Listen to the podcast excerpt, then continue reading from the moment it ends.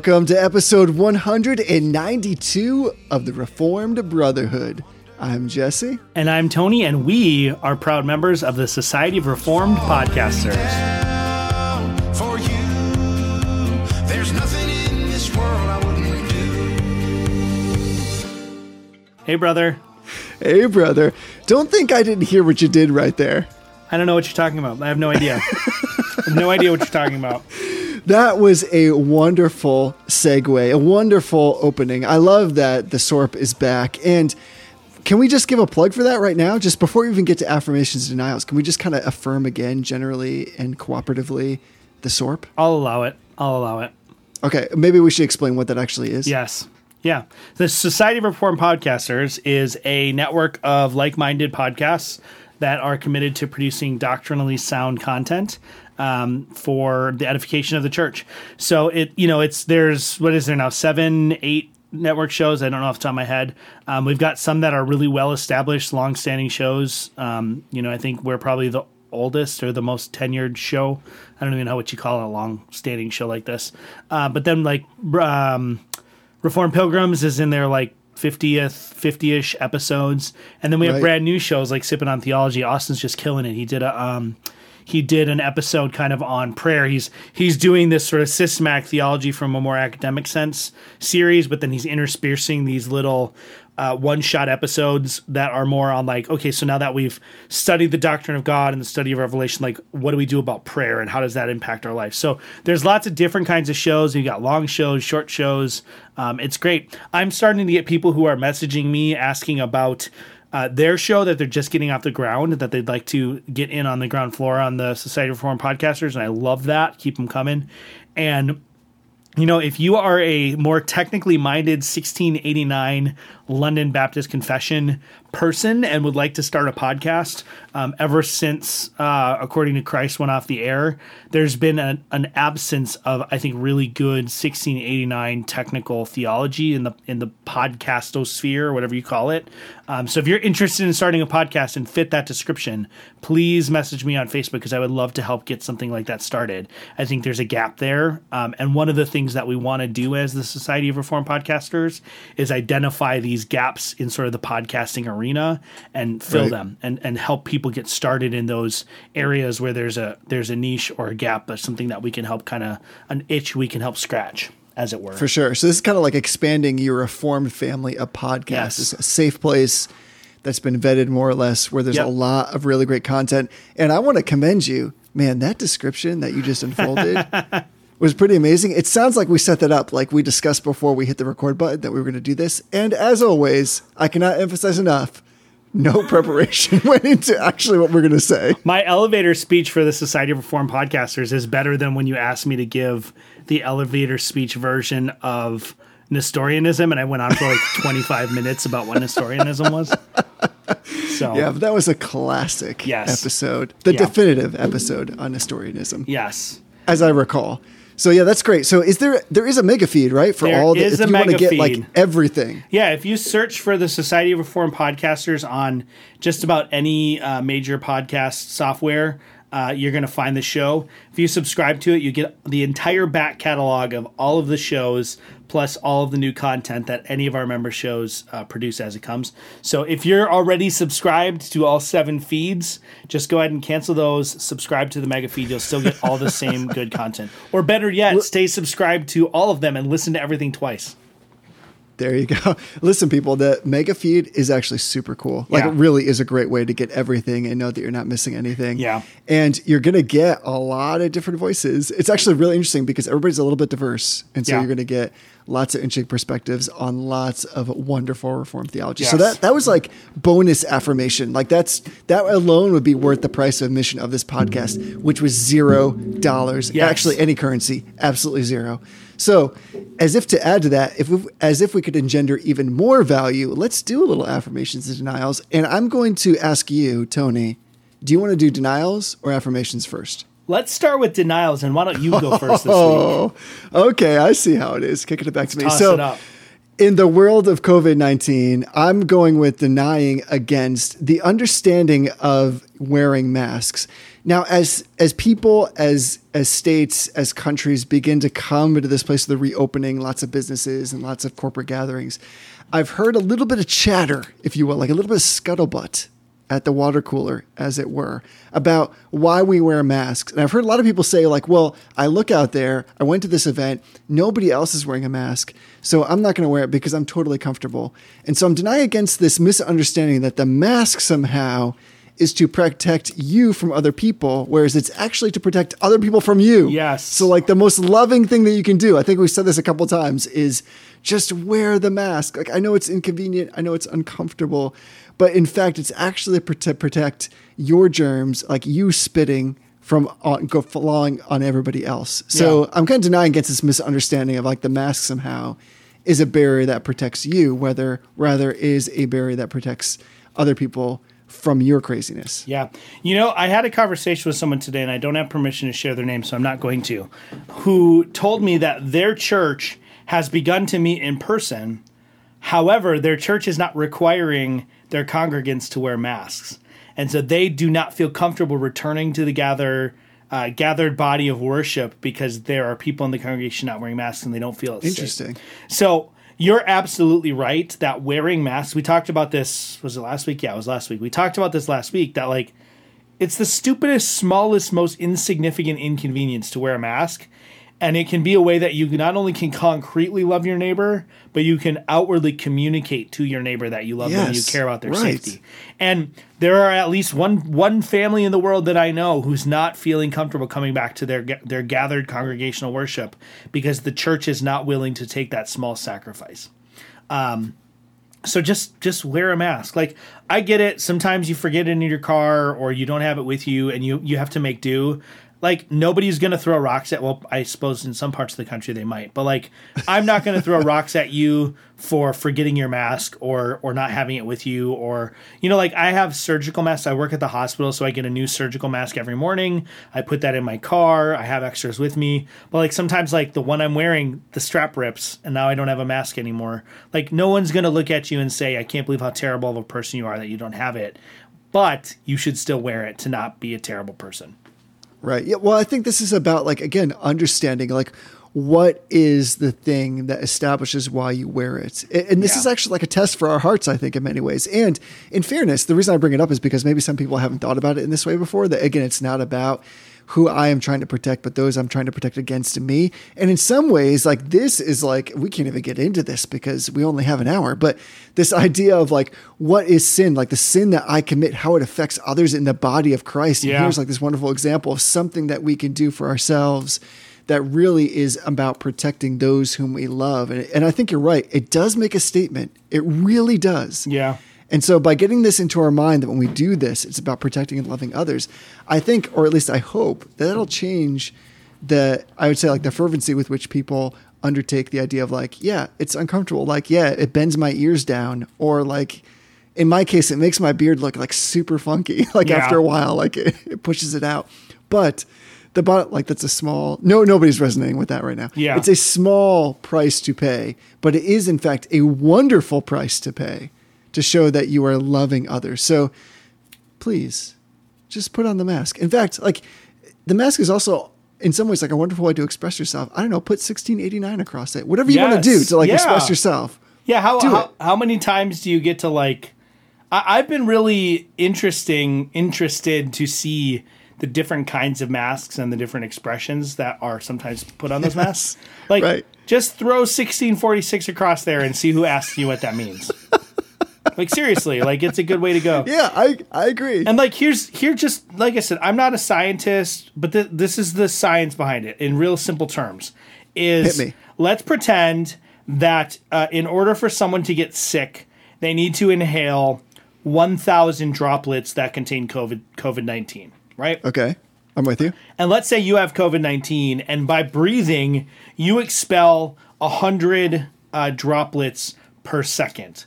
Well, if a person is standing face to face with you with nothing inhibiting those droplets, they're likely to inhale a thousand droplets and become sick in 10 seconds. These are made up numbers. This isn't really what's going on, but that's that's the, the principle. Now let's pretend you put a mask on and you still exhale those hundred droplets, but only two of them are able to make it outside of the mask. Right, Well, now you've taken that ability for them to get infected and made it almost impossible because there's no way they're going to stand in front of you and inhale you know a, a thousand droplets at two droplets per second like that's a huge amount of time they'd have to sit in front of you. So then you add in the six feet social distancing i mean there's a lot more that goes into it. But that's the idea is that it, you know face-to-face conversation is risky because the longer you're interacting with someone the more droplets you're, you're inhaling and the mask simply keeps those droplets from expiring into the air in a way that other people can can breathe them in. Yes, it's exact- not about go ahead Right, we're used to thinking about masks as, a- as if like that. It's a thing that like when you're thinking about like some kind of something in the air that you don't want to breathe in is like Right. protecting us, but we're we're focusing from the other way around. So it's not like we're certainly not saying. Although again, we are definitely we're a verified top 50 healthcare podcast. We're definitely not saying that this is what protects you from like ingesting or breathing in some kind of particle or Right. virus, but it's just about protection. I, so this is going to be uh, this is the last thing I'll say, and this is actually a horrible place to end. But now I got it in my mind, and I cannot not talk about it with you. So I read an article, and I'm about to push the limits of what is potentially like appropriate for our podcast. Everybody's on the edge of their seats now, by way of metaphor of this whole COVID thing and wearing the mask. So I read this very interesting article from a reputable source that compared this all to like, what if everybody was just walking around society? This is the first place we're pushing back without pants on. And then what if they just like peed wherever they wanted to? right? So like, and now, now hear me out because I realize this is ridiculous, but it's like this is kind of like it's exactly what you're saying. Now, if that were the case, and like you could just walk around and like urinate wherever you wanted to, I understand this is a little bit grotesque. Eventually, you are going to get covered in somebody else's urine. Like that, that's almost inevitable. But imagine the difference, of course, if not only if you're wearing pants, but everybody else is wearing pants, such that like now, if they do urinate wherever they want to, it's being collected or at least contained to some extent in their own person. That that's kind of what we're talking about here. All right. So, what am I denying today? yes, thank you for making your own transition. I don't know where to go from there. I There's guess nowhere. I'm denying metaphors that involve everyone peeing all over everyone else indiscriminately. I'm just saying it was very memorable, and I was like, yes, like as if the sixth commandment weren't enough. I, when I read that, I was like, yes, done. I'm just gonna put on the mask. So let's let's just hover here for a second. Should we though? I'm not sure this is something that needs a metaphor. Like, do we need a metaphor? I agree. Because like, if everyone just sneezed wherever they want, then there'd be germs everywhere. So we wear masks but I think- so that when I we that's, like- sneeze, there's no That's germs. the power of this. I think the power of this, the reason why the article was written that way is to kind of say, like, this is equivalent to you coughing or talking or sneezing on somebody. And I was like, you are right. That that's a way of like elevating and helping us to appreciate that this is like a serious thing, which which I think is the point. So you're you're right on. So there are two things that you should not, three things you should not make metaphors of: the Trinity, the Incarnation, and apparently how surgical masks work. Yes, I cannot wait to get Wow. all of the emails who just from people who have just said you turned what seemed to be a family podcast into something now I have to explain to my we children. did have that one person who unsubscribed from the show and made it known to us on iTunes when we talked about how on Family Feud, the thing you don't want to say to people is "smell my farting butt." So apparently, that wasn't even us. there are some sensitive individuals who used to listen to our show. That's true. Well, hopefully they're all weeded out now. So Yes. yes, sa- save us. If you don't like us, it, please unsubscribe. Hashtag unsubscribe. Save right. us. So Yes. hit me with your denial. So my my denial is somewhat related to your denial in that I'm just denying the news cycle. So there's this phenomena good. that happens and it's ever increasingly faster. And I, I I actually did this experiment, right? So everyone remembers, but no one would think of uh, Cecil the lion, right? So a couple years ago, I don't remember how years many years ago, probably four Oh, years ago. right. Some some guy went out on a hunting trip in Africa and shot this beloved lion named Cecil. and and the whole world lost their mind about this lion that got shot. And you know what? I don't I don't like animals being killed for sport. I, I don't. I, I mean, I don't think there's anything sinful with it. I'm just I don't appreciate the sport. I get it. But I said to someone at work who was who was just losing their mind about the fact that Cecil the lion got shot. This guy should be put in the electric chair. They should they should shoot him. They should allow people to hunt. I mean, like totally losing their mind. I said, in one year you will not remember that this happened. Like in one year, no one is going to care that Cecil the lion got shot. And she she swore to me that that that that was not true. She was going to remember it. And so I because I am a pedantic individual, I put a reminder in my phone for one year, and I walked Oh up to her and I said to her, uh, her name is not Jennifer, but I'm going to use the name Jennifer. I said, Jennifer, what happened one year ago today? And she said, uh, I don't know what, what happened one year ago today. And I said, one year ago today, I I guaranteed you that you wouldn't remember a year from now that Cecil the lion got shot. And she just looked at me. And then she was like, I can't believe that we forgot this. Like, we should remember.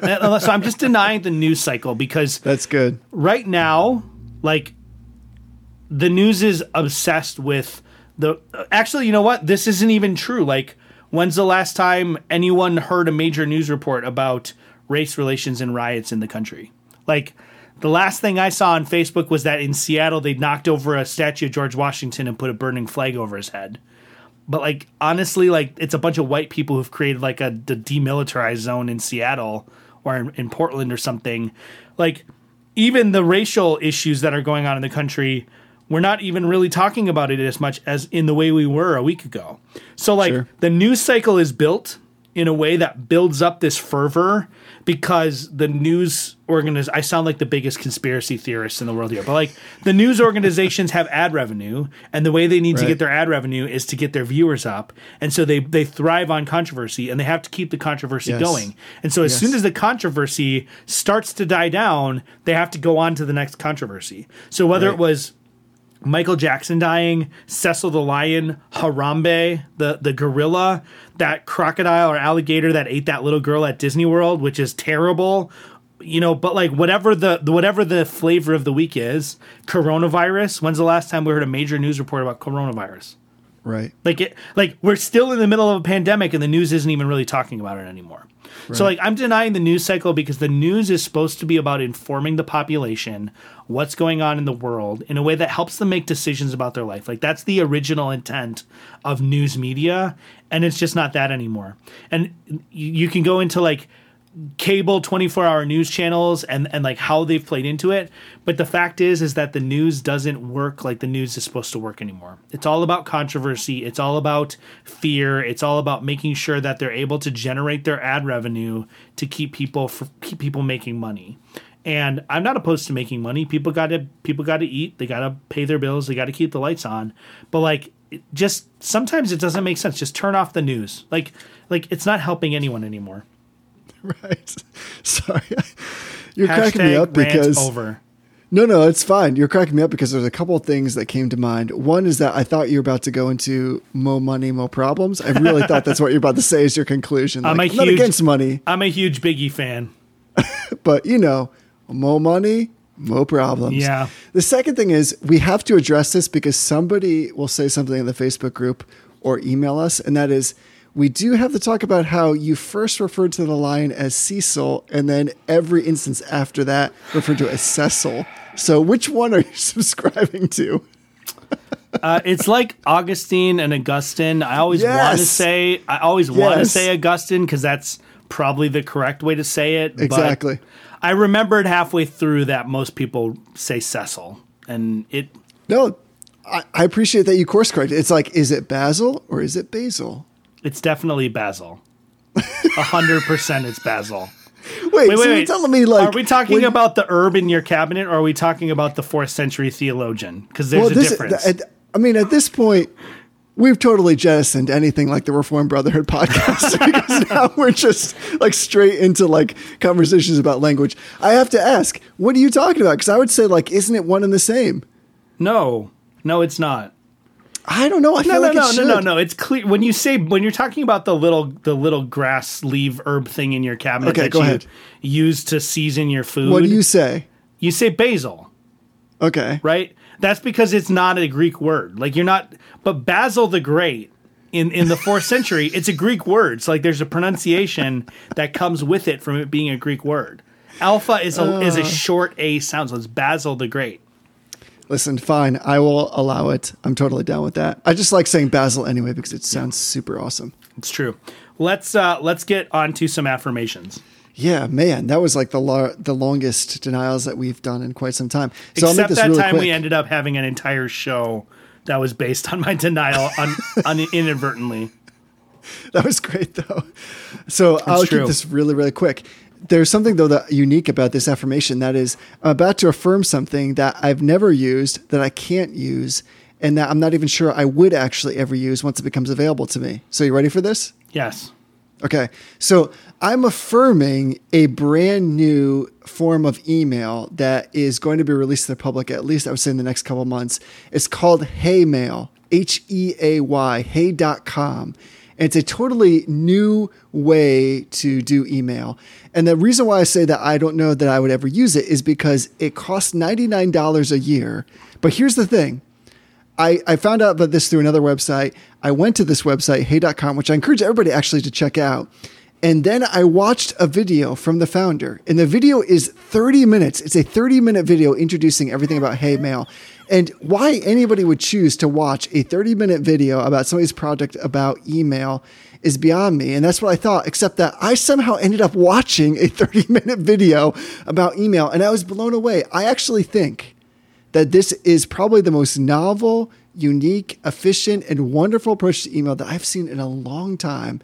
And I don't know that I would ever pay $99 for it. However, I actually think there might be value in this. So I'm affirming with this new form of email called Heymail because there's an amazing amount of features which I won't even get into here. Just go and check it out because I think that it's actually, I wish that all email was like this. Super interesting. Have you heard about this? So I think that we have made history on the Reform Brotherhood podcast in that this may be the first time ever that you have introduced a technological topic and said, Have you heard about this?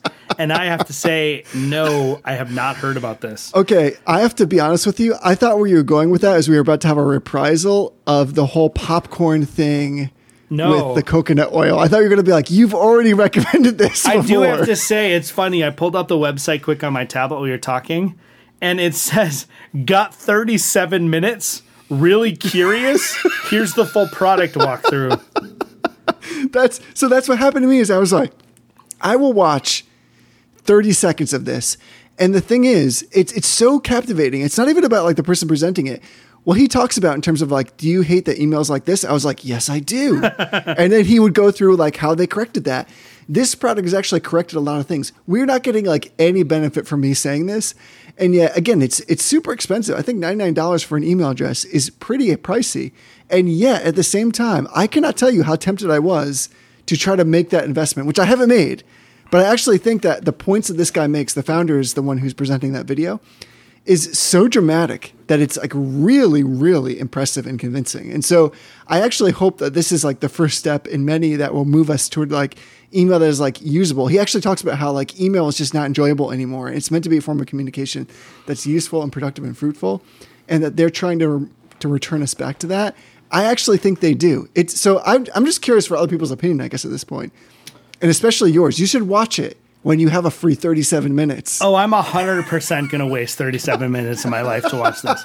I would just like to say, though, $99 a year is one cent per hour. Oh yeah, so it's it's not cheap, but here's the thing. No, no, no. I actually was saying think- that is actually, I think that's relatively affordable. Oh, you think you think that's actually good if pricing? you like think good that value. this saves you and whatever this is, I have no idea what this product is. It looks like it's a way to basically like filter out junk mail in a really advanced way. But if it saves you enough time to merit out one cent per hour, then it's worth it by definition, right? Sure. Well, so again, I don't want to elongate this, but I am. So here's the thing: is like it starts with that concept of like isn't this a better way to like filter everything? In fact, like one of the first big selling points is when you set up this email address, anything that comes through the first time anybody emails you, it actually goes into a filter that says like, how do you want to handle this nonsense? Do you want to accept that as something important or do you not want to? And at first I was like, okay, that's cool. All the stuff that happens thereafter is pretty awesome. So that's why like I think you'll start to watch it and if you have any interest. And from like our perspective, like where we're getting email from lots of people and we're trying to filter out, like I want to know if we're getting an award for being a f- top 50 healthcare podcast, like I want that to be the important thing I see. It's true. so everything else, you know, like the voicemails, like yeah, that's important, but are we getting an award from the voicemail? If not, that goes to like in secondary, but it's very impressive. It's very impressive. I would just like to say they call their inbox the Imbox, I am box. I knew you were um, going to hit that. Anyone that builds their product based on a, an elaborate pun is good in my books. And, so and does it say? Did you see like why they call it that? yeah, because it's important, it's immediate, Yes. it's yeah. It's I- it's pretty. Honestly, here's the thing: like you and I are both nerds with efficiency and productivity. That's what won me over to this. Like if you watch it, you they make this such they make email such an efficient, clean, and productive tool that like you're like, wow, I can't. My it made my it made me feel like my Gmail was like just like it was the Wild West. It was like straight chaos compared to this. So we've already spent far too much time on this, but just go check it out. Hey.com. That's I'm affirming with. And again, I'm affirming this not even having used it. I can't even use it yet because it's not entirely available to everybody, but it's coming out. I think also there's like different pricing levels, and I think you can get a two letter email address, but it's like $500 a year. yeah, the ultra short email address that they're advertising. All right, I need That's to turn off my tablet because I'm going to get sucked into this rabbit hole where we're trying to podcast. It's super interesting. So hit me with your affirmation. What do you got? So my affirmation is uh, better than yours in that it's not gonna it's not gonna Wow. send us down a line of Just a line of thought out the gate. that prevents us from finishing the episode. So I'm affirming. Uh, I've made reference to this pastor in in Maine before. His name is Stephen Tracy, and he's uh, an OPC minister. Um, he's just a super faithful local pastor in in kind of out country Maine. He's a pastor uh, at Lakewood Orthodox Presbyterian Church and I don't even know how many. I almost said episodes, but that's not right. I don't even know how many sermons he preached on the Book of Revelation. But he just finished, or is almost finished, with his Revelation series, and it is one of the best treatments of the Book of Revelation that I've ever heard. So that's go to go to um, sermonaudio.com. Look up Lakewood Orthodox Presbyterian Church or Stephen Tracy, Stephen with a PH uh, and look up his Revelation series. It's excellent. It, I mean, it's just really, really stellar. And he's one of those preachers. You know, this isn't Reformed Preaching Cast, but he exemplifies everything that Joel Beeke is talking about in the book Reform Preaching. He's he's charming and funny in a way that lowers your defenses, but not in like a gimmicky yuck yuck way where he's he's making stupid jokes and he's got gimmicks going on.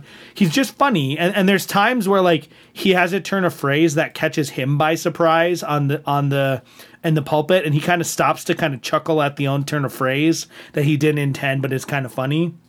And I've had the pleasure of interacting with him in person at, at a Presbyterian meeting I was a, a guest visitor at. He's just a really good, faithful local pastor, and he's an excellent preacher. And Revelation is one of those books that a lot of pastors never even approach because of how difficult it is.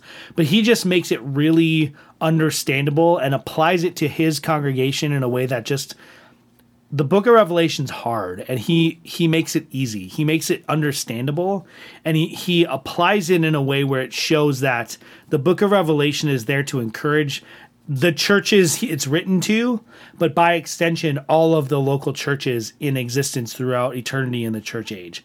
So check it out. Stephen tracy he just finished his revelation series. It's excellent. So i'm i will affirm that all day and 27 times on the lord's day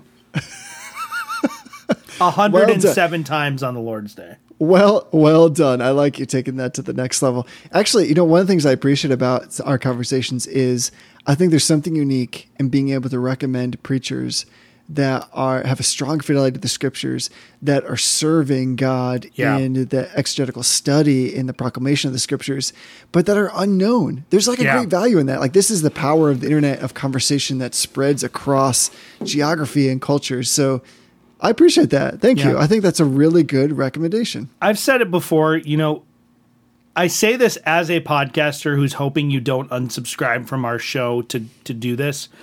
But your your mix of what you're listening to should absolutely include good local preachers because sure. the preacher in the next town over from you is more likely to be preaching and applying the scriptures to life that actually is similar to what you're going through than the preacher in on the other side of the country. John MacArthur is Right. an excellent preacher. Matt Chandler is an excellent preacher.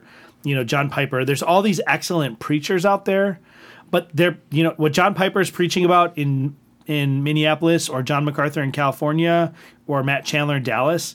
Like that's not probably what is happening in my world in rural New England. But what Stephen Tracy is preaching and, and addressing and responding to and applying the scriptures to in rural Maine is a heck of a lot closer to what I'm dealing with in rural New Hampshire than any of those three people. So obviously, your local, your pastor should be the primary preaching you're receiving. There's a special God ordained function that that man has in your life that no one else in the world has. But sort of as you go out in concentric circles from there, I think your podcasting or your sermon casting diet should increasingly include people who are local to you, more and more local to you. Right. That's a really good point. Again, I think that that's like that by itself, once again, is worth the price of this podcast. Yes.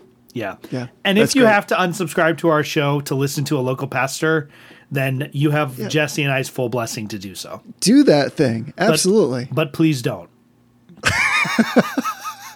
Well, with that said, let's get into what we're talking about Let's on this it. episode. And so we've decided, by way of the the large amount of time that we spent uh, kind of focusing our efforts in trying to discern what we'd speak about, that we were going to do a two part series here. So we're going to do one episode now, and then in two weeks we're going to have a a um, reform preaching bookcast in between these two, just to whet the appetite, Yeah. just to build all of the excitement. But we're calling this series Freedom to Believe, and it's going to be two parts. And first, I want to talk a little bit about depravity and common grace. And then in the second episode, which will be, or the second part of the series, will be two weeks from now, we're going to talk about free will versus free agency. And, and the reason I want to talk about this is really to kind of address some of the fundamental questions of evangel I would say like evangelistic pursuit, but also our understanding of salvation. Yeah. And I realize that we've talked a lot around this topic, but maybe not explicitly about Yeah. this topic. And I want to start with this idea that we need to ask like some of the right questions, especially as people are asking questions right now about what it means to be saved and how people are drawn to Christ, what it means to pursue the gospel. And so I think the real point of dispute, I'm just going to throw it right out there, we're coming out hot out of the gate. The real point of dispute between Arminians and Calvinists is not so much this idea of the nature of God and his will, but the nature of man and his. And so, like, the question does the Bible teach that people have the power and initiative within their own will to believe the gospel? So, in other words, the question is not are people morally responsible for their actions? I think the Bible is pretty clear that we are, and that we're responsible to God for every act of will that we work and perform. In addition, like the question is not, well, do people have the opportunity to believe? Because the Bible declares that we do. God made himself known to all people, either in nature and conscience or the gospel, and so that we are all without excuse. The question fundamentally is do people have freedom of the will by which they're able to believe? That's the thing that I wanted us to get after. Yeah, and, and you know this is this is a topic, and we've we've mentioned this and spoken about this in the past. This is a topic where kind of new Calvinists, and I don't mean like new Calvinism in terms of like the movement, but like Right. people who are new to Reformed theology, they get it wrong in a way that actually hurts our cause. Like it hurts Sure. it hurts our ability to interact with and converse with the rest of the Christian world in that we we sometimes portray the uh, constitution or the ability of unregenerate man as though you know we're just robots that God has programmed and there's no freedom in in humans in order to choose anything. And, and the reason that that hurts evangelism, the reason that that hurts it is because we can become the caricature that Arminians accuse us of being, right? So the Sure. the Arminian a- approach to say that well, if Calvinism's true, then evangelism is pointless because everyone who's going to believe does, and there's no culpability either way. Because if you're not going to believe, it's because you were predestined not to believe, and therefore had no ability to believe. That's Arminianism's caricature of Christianity or uh, of Calvinism. A little Freudian Right. slip there. Um, but if we're not careful as Calvinists, and, and I don't say this to like bash on the newer Calvinists, but people who are new to Calvinism tend to actually play into that with the way they explain how the, the human will works. Right. So I think this is a good topic for us to approach because it is something that those who are newer to Reformed thinking and Reformed theology really struggle with because it's it's difficult, it's complicated stuff.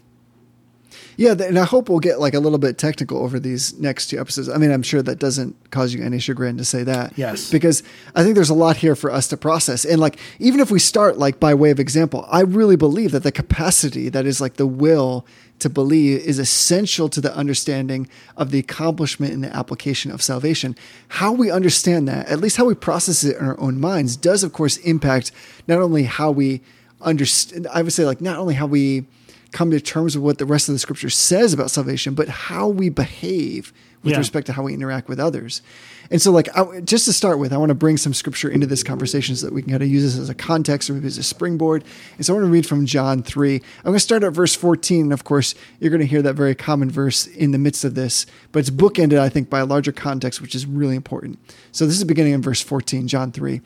And as Moses lifted up the serpent in the wilderness, so the Son of Man must be lifted up, that whoever believes in him may have eternal life. For God so loved the world that he gave his only Son, that whoever believes in him should not perish but have eternal life. For God did not send his Son into the world to condemn the world, but in order that the world might be saved through him. Whoever believed in him is not condemned, but whoever be- does not believe is condemned already, because he has not believed in the name of the only Son of God. And this is the judgment. The light has come into the world, and people loved the darkness rather than the light because their works were evil. Yeah. And so I think like when we, we read that in the larger context, what, what we should see initially is that this passage says nothing about the will or capability of man to actually believe in God. It says only that those who are the believer, the believing ones, will be the ones who are saved. So I think we have to ask, what does this all mean then? Is what does it mean to say there is freedom to believe or a lack of freedom to believe? Yeah, and this is this is where it gets complicated, right? Because on one hand, depending how we talk about it, um, unregenerate man is not free to believe, and that that that lack of freedom to believe is not a lack of ability in many senses; it's a lack of desire, right? It's a lack Right. of the desire or the will to believe, and you know, when we talk about action, like this is going to get kind of technical, but when we talk about a person acting, doing something, there's a preceding event that happens in their metaphysical reality of willing, right? So if I want to start a podcast, right, in, in kind of macro terms, if I want to start a podcast, I have to have a desire to do that.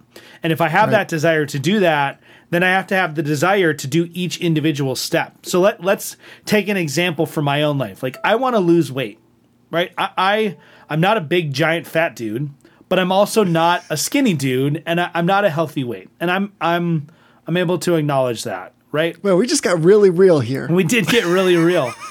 But I want to lose weight. But in order Okay. to lose weight, like that's not a single act, right? That's not a single right. thing that I can will to do. I can't just sit in a room and will to lose weight. So then I have to break that ultimate act of losing weight into individual, sort of smaller, discrete acts. And then I have to have a will to engage in each of those discrete acts. So one of those component acts might be to uh, to eat less calories than I uh, than I consume, or to burn more calories than I consume. Eat less calories than the energy output that I'm having. The other act might be that I need to exercise to increase that. So I've got these two acts. I have to have a will that engages to do both of those things before I can actually do those things. And so every act that we make has all of these components to it that our will has to engage. And that's where we talk about the lack of freedom in humans to choose to serve God or to choose to be saved or to choose to do spiritually good things is that our will does never never does engage to Yes. accomplish those spiritually good things. There's Yes. always a mixture of sinful desires and sinful motives along with potentially righteous desires. But as as a non-Christian, as someone who has no regenerate will, we have no way to engage in any righteous desires. So everything we do, even if it outwardly matches up with the law of God or outwardly matches up with the same acts that might bring us to Christ, since our will is not engaged to do those things, we never can accomplish them. I know this is not what you're trying to do, but I feel like you're trying to provoke me to use that phrase, which apparently I use so much on this podcast. But I'm not I'm not going to say it. I will not give in. But here's the thing, you're right on. That's exactly what I was thinking too as we were trying to evaluate this. Is this idea that like when we say depravity, like this idea of like total depravity, what we're talking about is I think sometimes that gets relegated to like this just like ephemeral, really theological term, but it's it's not just that just this idea that like there's a moral disposition or an inclination of Yeah. fallen man's nature toward evil and against good. It's that the principle of sin, like the essential nature of sin, is a moral pollution, moral pollution, such that man is like actually opposed to what is Right. true and righteous. So it's it's like we're actively pushing against everything that's good. It's not like we're we're just passively not willing to accept it, but that we are willing to fight against it, to use our resources of energy and time and focus to actually push against everything that is God, everything that is good, everything that is in his moral and righteous character. Yes. And so when you I think when you look at it that way, it's not just the fact that like, well, we didn't have the right opportunity. You know, maybe like if we were more empowered to believe than we would in fact believe, it's that like we're willing to muster all of our resources in an entire army against us from the inside out to say, not only do I not want God, but I'm willing to fight actively against his will. Yeah. Yeah. The example that I've used in the past is imagine that you come home from work, and when you get home from work, someone is waiting in your apartment with a gun. And they, they Okay. point the gun at you and say, You're going to do everything that I tell you to do, or I'm going to shoot you. Now, if they were to tell you to do something that's contrary to what you wanted to do, so they say, um, I want you to, to take your favorite thing in the home and I want you to smash it. I want you to take your wedding ring and I want you to crush it into pieces. Right? Well, you may do that, but you're doing that opposed to your will. You're doing that in a way that is compelled against your will. Right? Your ordinary circumstances, your will will not be to crush your favorite object. But if they were then to say, you know, there's a piece of chocolate cake in your fridge, and if you don't eat it, I'm going to shoot you. Then there's actually probably for most of us a sense of relief that's like, I wanted to eat that piece of chocolate cake Right. anyways. No conflict. So I have no problem complying with the will of this person who's who's threatening me because they they told me to do something I wanted to do anyways. And that's where we find ourselves as unregenerate Christ, uh, unregenerate Christians, unregenerate people, right? right. is we have this temptation and the temptation assails us but that temptation is something we already wanted to do right because whether it's whether it's sexual temptation or temptation to be prideful or temptation to be greedy or any other sinful temptation the ultimate temptation is fight against god resist god right Th- overthrow the sovereign of the universe by exercising your will that's the fundamental root of sin is that we desire to be god. And so we we do whatever we can to exercise creaturely autonomy in some attempt to be god. Right? So when whether it's the devil or just circumstances that assail us and say do this sinful thing we're like great. I, I wanted to do that anyways. Right. and that's the difference is that as a christian or as someone who now has been effectually called by the holy spirit when now th- this is the conversion moment, right? This is the difference I think between Arminian and um, Calvinist theology. Is in Arminian theology when the gospel is preached, it's kind of like this moment where it's like, well, I wanted to fight against God, but now the argument has just been made so compellingly that I'm going to accept Right. the argument and turn to Yes. God. But in Calvinist theology, what's actually happened is the Holy Spirit has prepared our wills. So now, now instead of the bad guy in our apartment who's saying, you know, crush your favorite object, and you're like, I don't want to do it, but I guess I have to, or saying, eat the chocolate cake, and you're like, great, I want to do that anyways. Now what we have is our best friend coming to us and saying, "I made this cake for you. Could you please eat it for me because I love you?" And you're like, "Great, I love cake. I'm going to eat the cake." And the cake is salvation.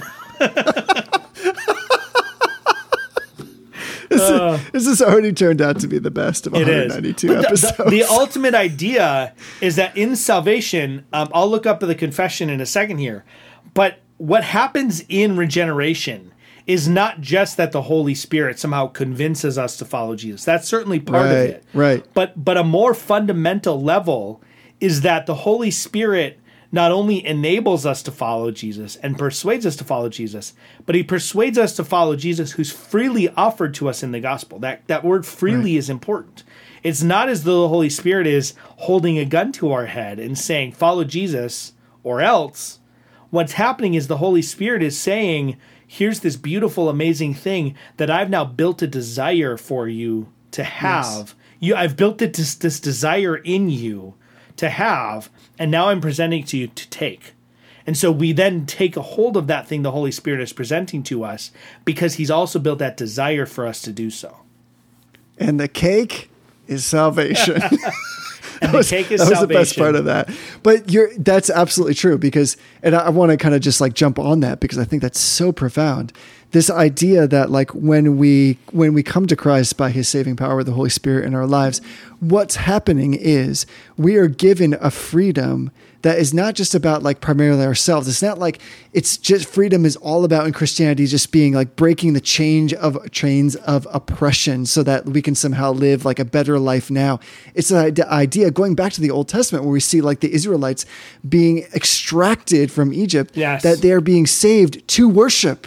That like all of life is meant to worship and to fall under the authority of a loving God who has made you for a relationship with Him, and we can't even realize in our own sinfulness, in this pervasive or extensive depravity, which impacts both mind, emotion, and will, that that is what we're made for.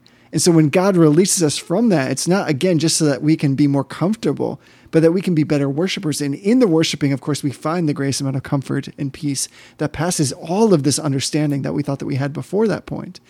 And so I, I think that that's like what we need to really try to like really funnel down on is that this idea of that, you know, anybody who says like, well, there is a full freedom of expression to choose and to will, I would counter with, well, are you free then to not sin? Like, is there something within Right. your nature to like, I'm, I'm kind of moving ahead a little bit even into that second week, but is there something within our nature that allows us to see Christ in the fullness of his beauty, by faith at least, so that we might choose him?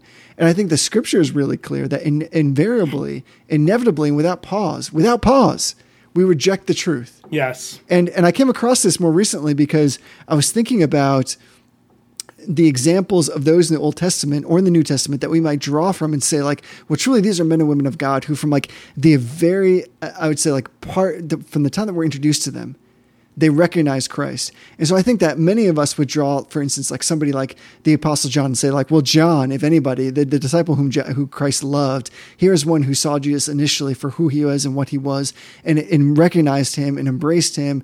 And all of that was incumbent in his relationship with him. And I was blown away because I was just reading the first chapter of John recently. And I just want to read like a couple of verses because this, this so like bowled me over that I was like, how have I not seen this before? So this is first, the, not first John, but John 1 uh, beginning of verse 29, a couple verses. So this is, says, The next day, John saw Jesus coming toward him, and he said, and I love this, Behold the Lamb of God who takes away the sin of the world. This is he of whom I said, After me comes a man who ranks before me because he was before me. So, right there, I think we're initially like, Here we go. Of course, this is affirming the recency bias that I had with my understanding of John. John knew Jesus. John's expressing not just who Jesus was as a man, but fully as truly the Son of God. He recognizes here is the Lamb of God, the Son of God, who comes on a mission to take away all the sin of the world. But this is what the rest of the verse says I myself did not know him, but for this purpose I came baptizing with water that he might be revealed to Israel. And John bore witness, saying, I saw the Spirit descend from heaven like a dove, and it remained on him. I myself did not know him. But he who sent me to baptize with water said to me, He on whom you see the Spirit descend and remain, this is he who baptizes with the Holy Spirit. And I have seen and have borne witness that this is the Son of God.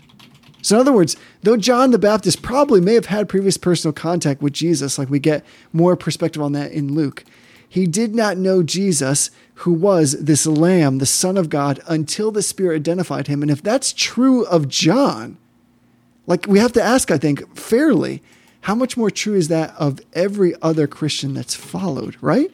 Yeah. Yeah. I mean, the, the fact is that we often think of freedom as freedom to do whatever we want. Right? And there's a yes. there's a certain level of uh, truth to that in terms of how it is that we can philosophically construct the idea of freedom, right? Jonathan Edwards, although I have some disagreements with certain things in in J. Ed's theory uh, theology, Jonathan Edwards has this brilliant understanding of the difference between the freedom. Uh, wh- what kind of is commonly understood as, as freedom is freedom is um, the ability to do anything, the freedom to have unrestricted options in front of you. Like that's kind no of the, the way that people understand freedom. But Jonathan Edwards, following after the Reformed tradition, has this great way that he talks about freedom, and, and this is in uh, in his Freedom of the Will. Freedom is actually the freedom to to follow your own will, to to engage in the acts that are according to your will, Right. without restriction, unencumbered. And that is something that's really important for us to understand because in the Christian life, we've talked about this before. Christian liberty is not primarily about freedom to just do whatever you want. It's not about freedom to drink or not drink or freedom to smoke cigars or not smoke cigars, to get tattoos or or, not, wear a mask. Right, to wear a mask or not wear a mask, to attend this church or that church. All of those things are are contained within the concept of Christian liberty, but true Christian liberty is about freedom from compulsion to sin.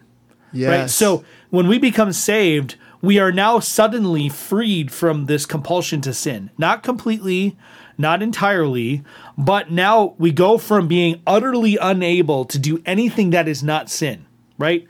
Adam in the garden either could sin or could not sin. He had the choice to sin or to not sin. After the fall, we no longer had any freedom to do anything that was not sin. Right. And that that's a hard pill for a lot of us to swallow because we look back at times where we had a choice between not sinning and sinning and we chose not to sin even even in our pre-regenerate state. You know, there are times where I can look back before I was a Christian.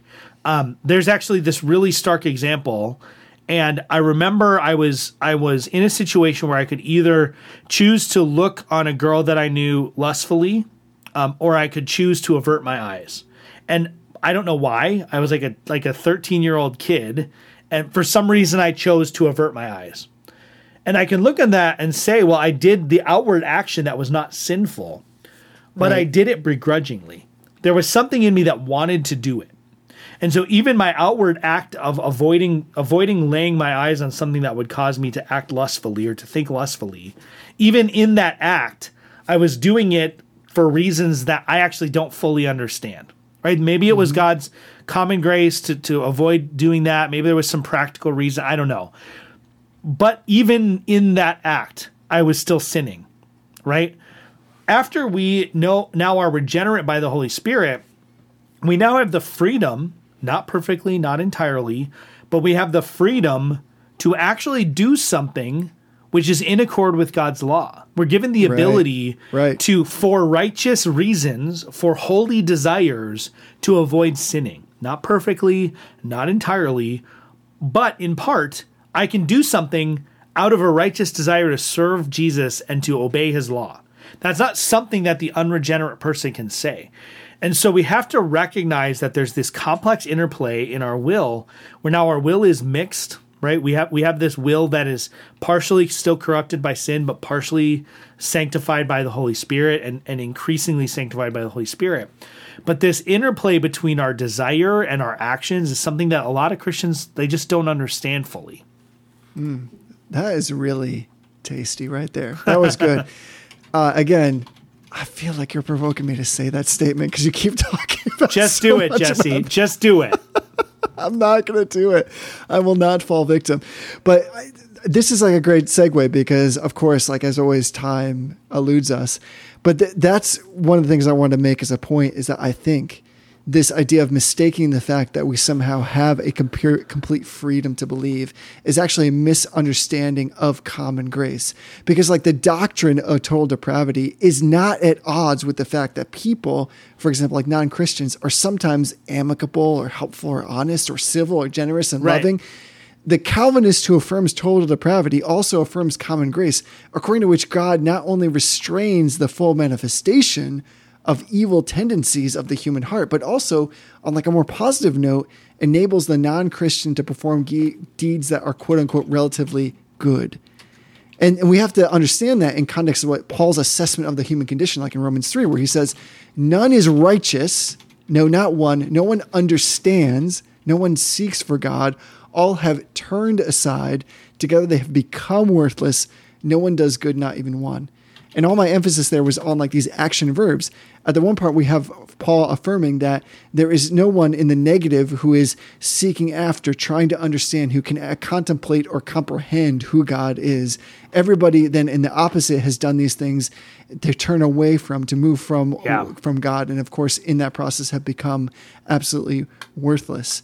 And so, like, if we were to take those, what he says on the face, what those things that he says to our heart, to the essential nature of our being, that I think we have to understand that what Paul is saying there is there's something that is absolutely dead in mankind after the fall, which is everything you've just iterated, that we need to appreciate that what we massively need is some kind of influence from the outside then that it's not as if like we can be presented with the right information and then because we have the right data in front of us that we can synthesize and synergize that information and then somehow come to a right decision as if what we lacked was just the right material upon which to make a choice it- what he's saying here is you can't make that choice, right? Like the choice does not actually even exist in your own power. Right. And I love what you said because I find this is like such a cheapening of grace to say that like freedom is like this ability just to do whatever you want. What the scriptures say, as you've already kind of reiterated for us, is that the scripture says that the only free man, the only free woman is the one who is in Christ, not associated with Christ, but in Christ. Because being in Christ means that not only have you been forgiven, but you've been cleansed from all unrighteousness. You've been given power to pursue righteousness with the right intent. So it's not just about obedience, as if like the outward manifestation of rule following is the thing that's going to give you some kind of credence or some kind of meritorious accomplishment with God. But it's this idea that now you've been united with the purposes of God. And that Yeah. the person who can say, I turn from lustfulness, I turn from blaspheming, I turn from lying and cheating and stealing and decay and destruction and death, is because it is Christ within me who empowers me to do those things in alignment with what is good and righteous, not just for the credit that comes with outward manifestation of putting on airs. Yeah. But because now I've actually embraced, I've been changed from the inside out. Like that is real freedom. Like the only, the the Christian is the only person that can come and be confronted with lust or thievery or lying and say, I forsake those things. I push against them. Not because I want to show that I'm somehow a better person, but because I am made alive in Christ. And now the condition of my heart and the character of my heart is now aligned with the character of God Himself. Yeah. Like that is. Am I not saying? I'm not. I feel like I'm not even doing justice to how this is being said. Like that. That is such a profound, radical change of the uh, the essential nature of being. That if we conflate it with doing, that we're somehow making it cheaper. Yeah.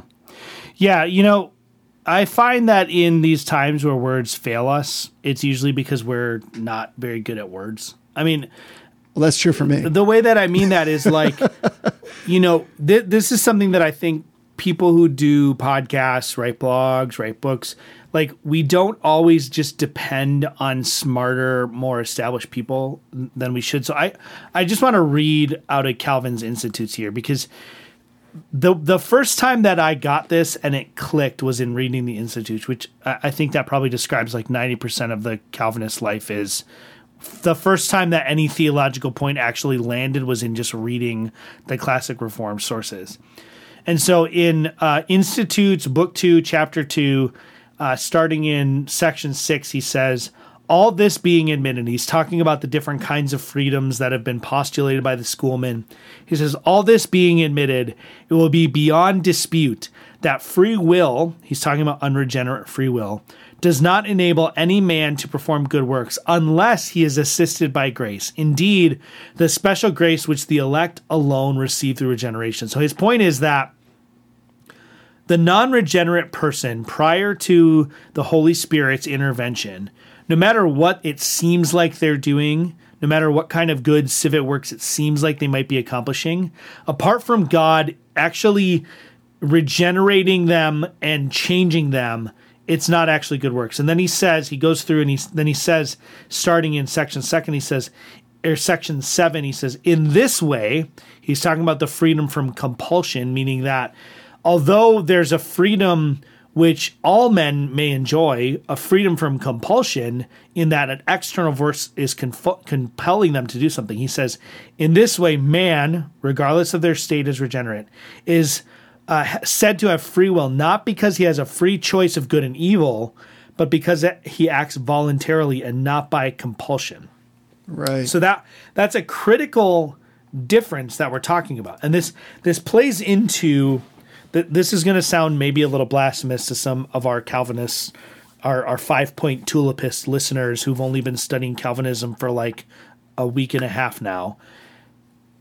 I became a Christian because I chose to become a Christian, right? I gave my life to Jesus because I chose to give my life to Jesus. Now, before you unsubscribe, you have to realize what that means. What that means is that the Holy Spirit changed my desire such that I no longer desired right. and therefore acted to oppose God, but instead I desire and therefore act to follow God. He made it so I desire that. And so now my free volitional act is not to oppose God, but is to actually embrace and follow Jesus. Right. And, and right. that's what our confessions say, right? That's exactly what our confessions say. That's the point of effectual calling. Effectual calling is not some, when we talk about irresistible grace, right? We have this picture in our mind that God is dragging us into the kingdom. Like the very words that that are used uh, have that sort of implication. Like we maybe we tried to resist it and then God overcame our resistance. That's not a good way to think about it. That's not actually what happened. Yes. God didn't overcome our resistance. He took away our resistance.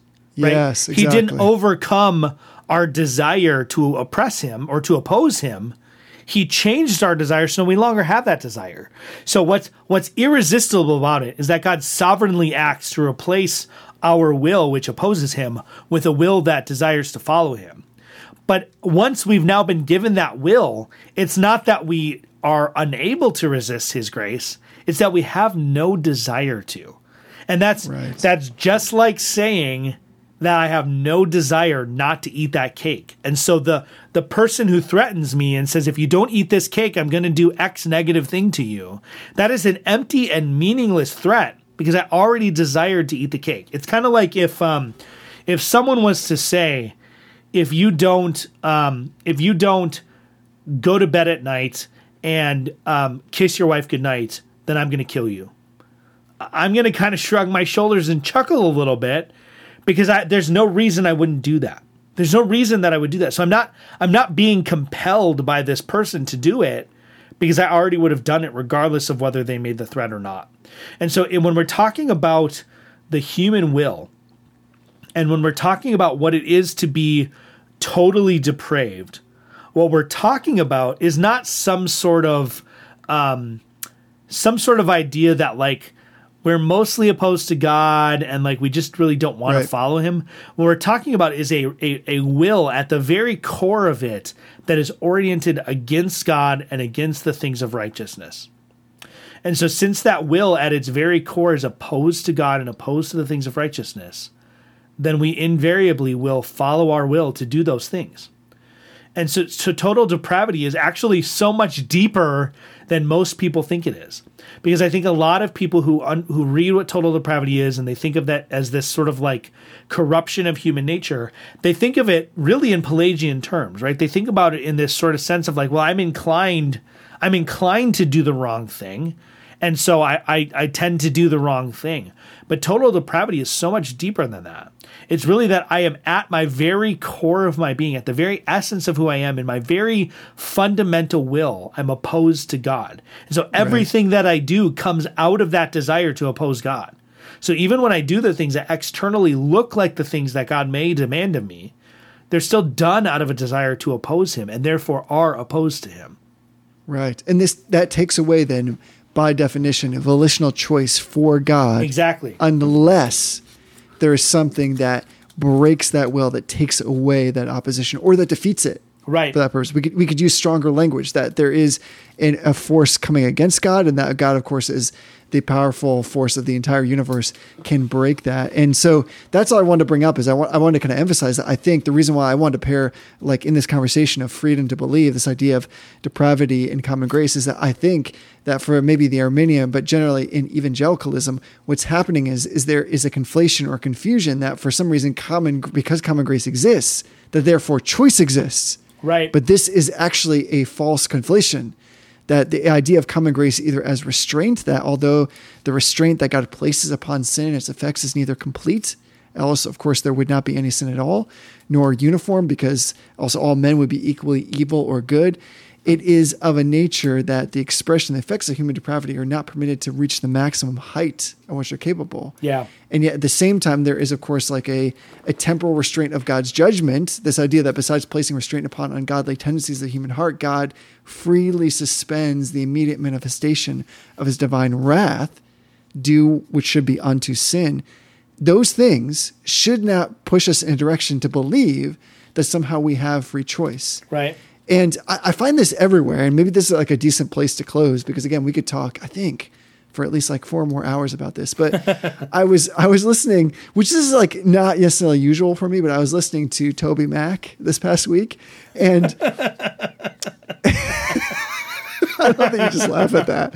This happens. Sometimes you find that Toby Mac. This just doesn't is- surprise me. It, it doesn't. Yeah, you I are mean- such an eclectic music consumer that it does not I, surprise I guess me. so. I'm a little bit embarrassed by this actually, but like, you know, Toby Mac can, can drop some like sweet pop jams. But here's the thing. I was listening to his music and he has this, you know, relatively well-known song called, what is it called? I, I just need you. And I, I don't know where his like theological proclivities or convictions lie, but there was a particular lyric that just caught me where I was like, yes, that's truth. And we all behave like Calvinists. And here's proof of that, I think. So in the second verse of the song, he says, They comfort me when I'm beat down, broken, hold my heart when it's split right wide open, which, you know, th- that's just general language. I don't know what that means exactly. But then here's this lyric Turn these eyes to my soul protector and break the will of this born defector.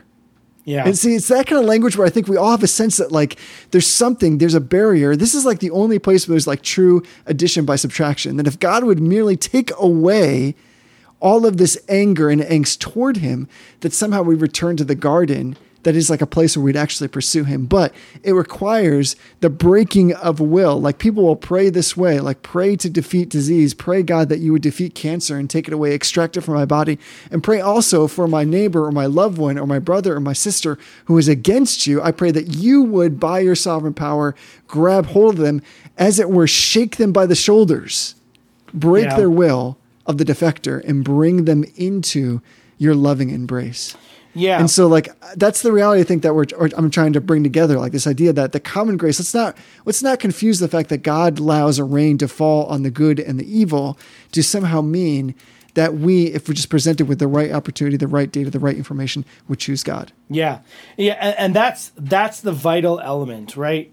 Is that the difference between someone who chooses to follow Jesus and chooses not to follow Jesus is not fundamentally in what the presentation made to them is, and that, that's Yes. that's the insight of uh, of the Calvinist Reformation, right?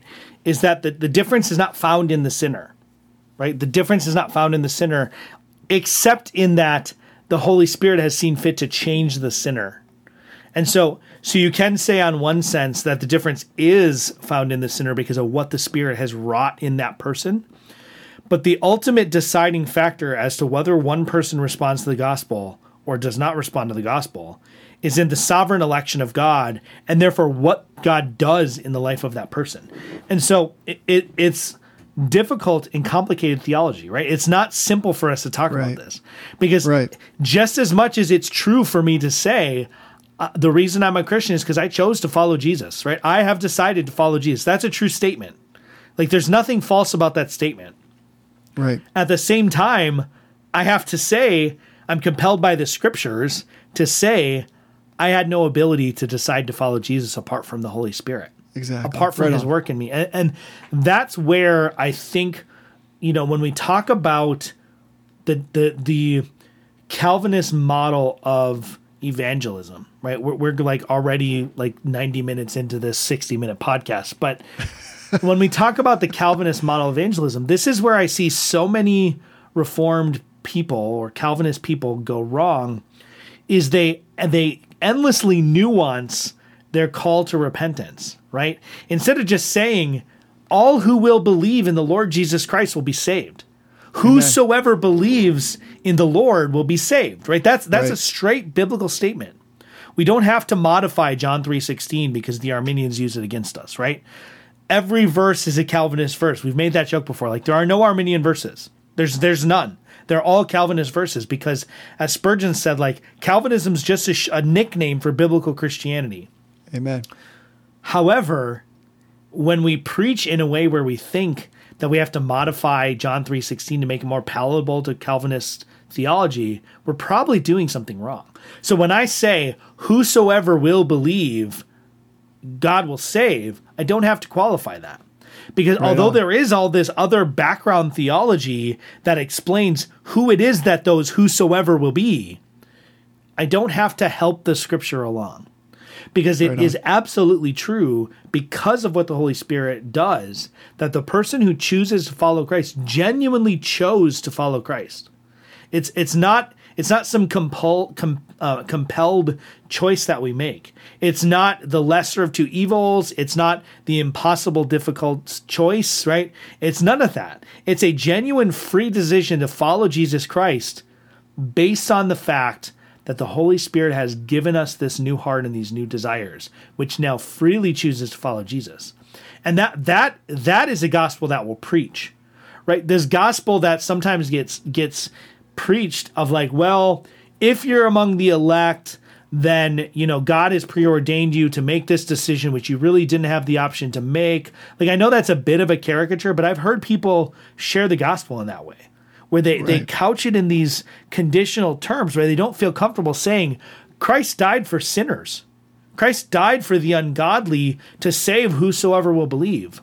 Like that's just the biblical language. We have to understand in our own minds what that means and how that how that um, jives with the rest of the scriptural testimony. But when we're preaching, we have to be careful not to handicap the scriptures by trying to help it along too much. Right on.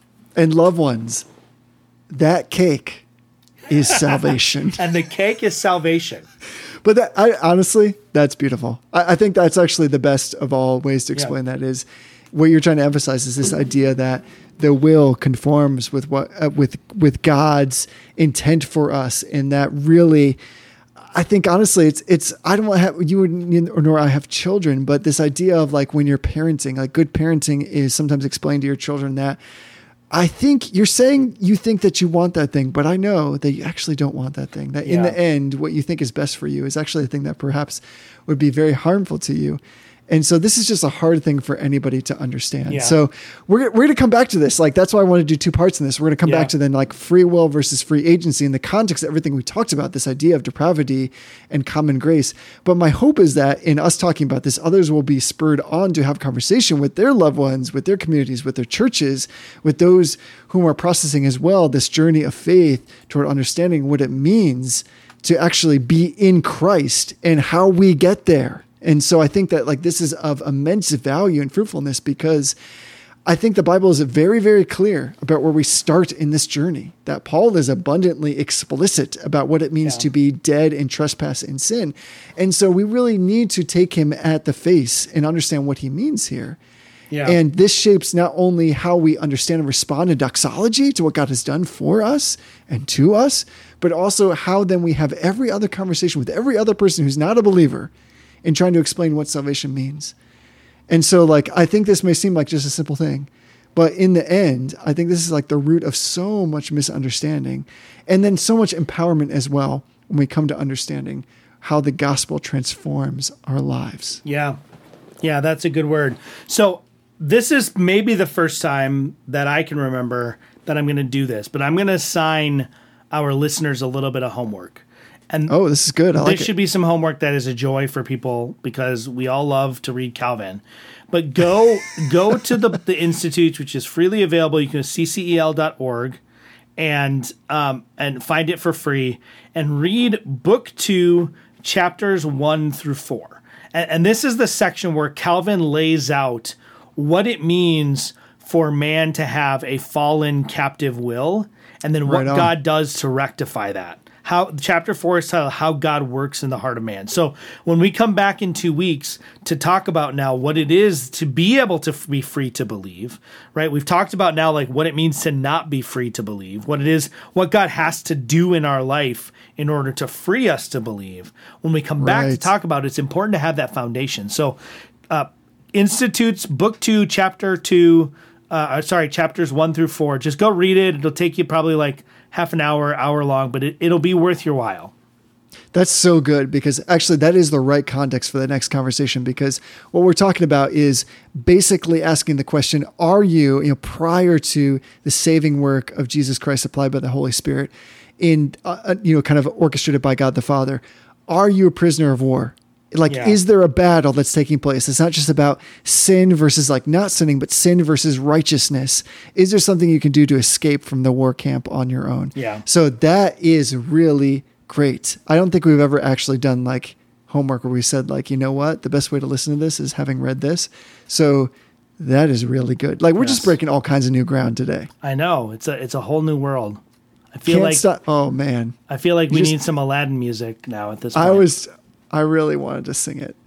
Can't stop. Won't stop. I can see it in your So, eyes that you're resisting breaking into a little bit of Disney classic songs. I am. You know, listen, you're never going to get any complaints from me about bringing like more music into the podcast. It's true. It's true. Yeah. I would like you to convert a whole new world from the Aladdin soundtrack into some sort of screamo music. I would really, I would like to see that happen. There's probably someone out Uh. there that's already done it. I probably just need to like go to YouTube.